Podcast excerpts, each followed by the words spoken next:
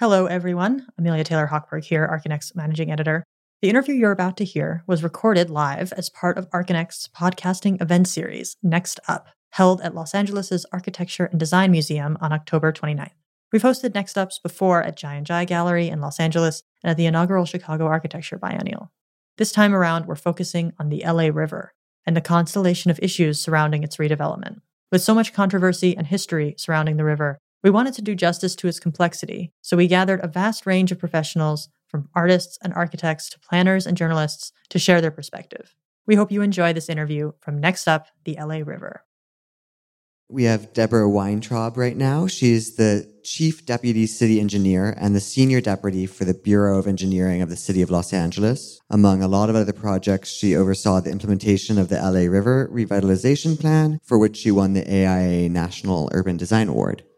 So to start, the reason the LA River is lined with concrete is because of historic severe flooding, in particular the flood of 1938. What are some contemporary strategies besides using concrete to mitigate flood risk?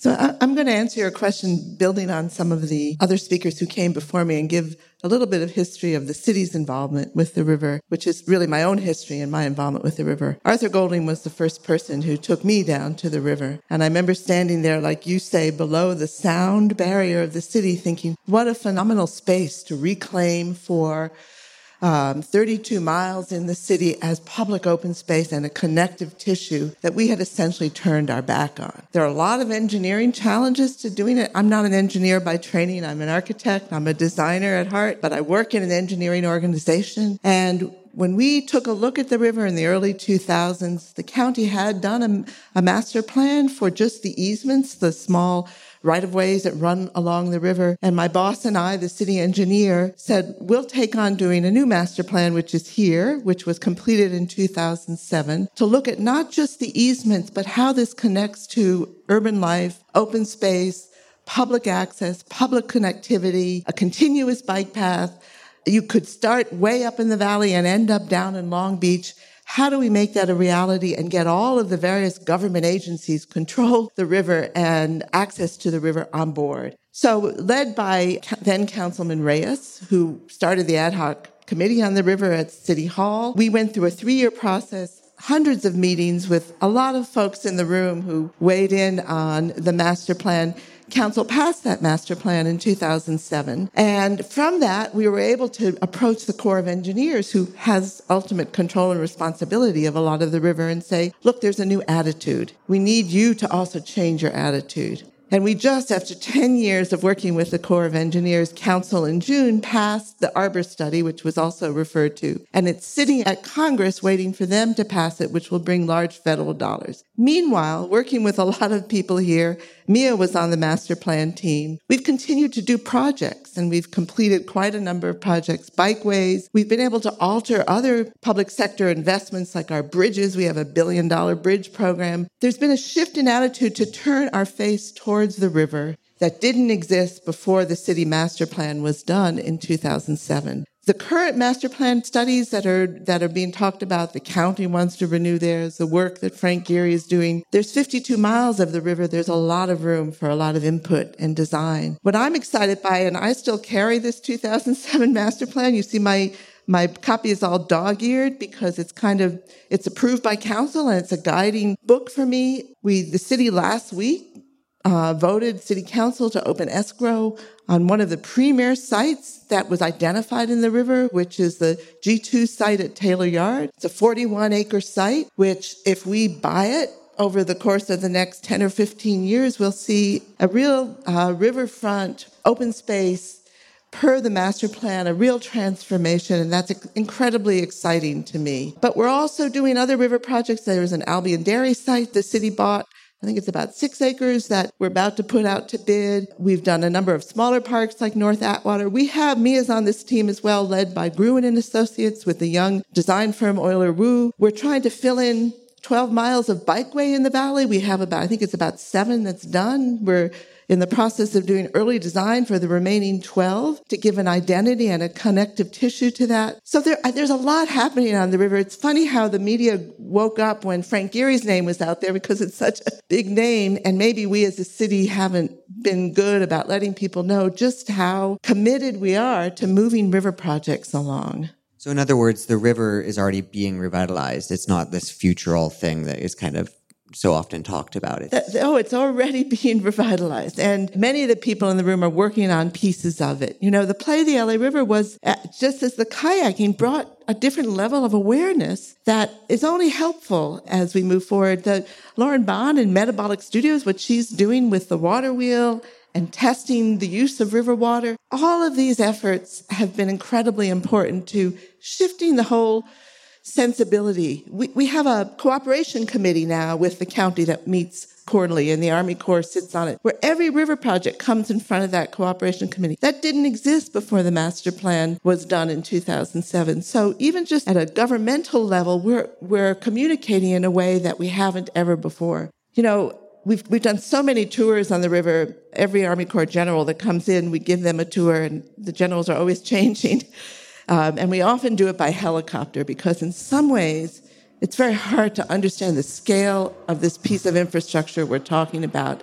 But if you get up in a helicopter and you fly it, you realize just how massive it is and just how big an undertaking it is. And that I always thought my time we're maybe laying groundwork for the changes and we'll make some changes. The next generation is going to have to continue to do it. So the work that Steve is doing with kids that FOLAR is doing with kids is so important because the infrastructure that we're looking to alter in various ways, and it will be different along different stretches. We're never going to get rid of all the concrete. It's an armored channel because otherwise the city would flood. But we are going to be able to change the concrete and to bring habitat value and, and flora and fauna back to the river to make it a real useful and beneficial public open space.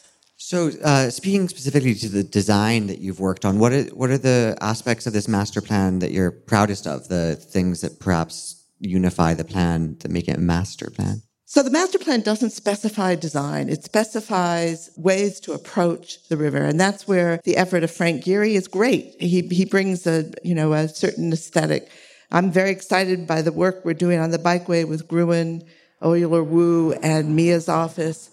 What it does talk about is the fact that the river was, for years, just off limits. What this says is let's lay the groundwork for bringing people to the river in a safe way because we do have to worry about safety when it rains. The water, the speed of the water in the river is very dangerous. So it does talk about bringing people to the river and then also allowing ways for them to get out of the river at times. You know, we've looked at examples in Spain, where I've now taken two trips to Spain. Mia was on the last one with me, where we looked at flashy rivers that are very similar to ours. And there's different approaches that were taken there that were very relevant to the LA River. One, it was a lined concrete channel where people are allowed into the channel bed. And when it's raining in the hills just outside the city of Barcelona, alarms go off. It tells you, get out. The water's coming. The other doesn't actually let people get down to the water. The Rio Madrid project buried a highway that was along the river and created a phenomenal linear park all along the river with a lot of very different type of public activities along it. We also looked at the Llobregat River, which basically naturalized a shoreline against a lined river and has, it's also in a floodplain. So it has the same approach, which is when people can't be there, which is maybe 10 days a year. And that's Frank Gehry's point. There are very few days of the year you really have to get out of the river, but the rest of the time, it shouldn't just be left blank and unused. It needs to, you know, we're densifying and we're growing as a city. Why would we not embrace and incorporate that into our city public space infrastructure? When did you first engage with the river? How did you get to know it? So it really was Arthur Golding who took me. To, I, I didn't watch all those movies that everyone refers to. Now I'm much older than who was it who said she was. I think I'm the oldest one in the room. But anyway, it was Arthur Golding who drove me down there and said, look at this, Deborah. And I had not too long before that hired into the city as a, as a, as their chief architect. He said, look at this. We got to do something with this. And he was absolutely right. And I remember we went down under the Sixth Street Bridge. There's an open public tunnel, and we ran into a gentleman, a homeless gentleman who was living in uh, one of the storm outfalls. And he came running up to us and says, Oh my gosh, I just saw this bird and I just saw that bird, and it's so beautiful here today because it's quiet and peaceful. And he was right. You know, it, I understood why he enjoyed being there. We stood there with him and looked around, and it was very quiet and peaceful, and maybe dystopian in its kind of infrastructural way, but also had incredible potential. Well, thank you, Deborah. It's great to talk to you.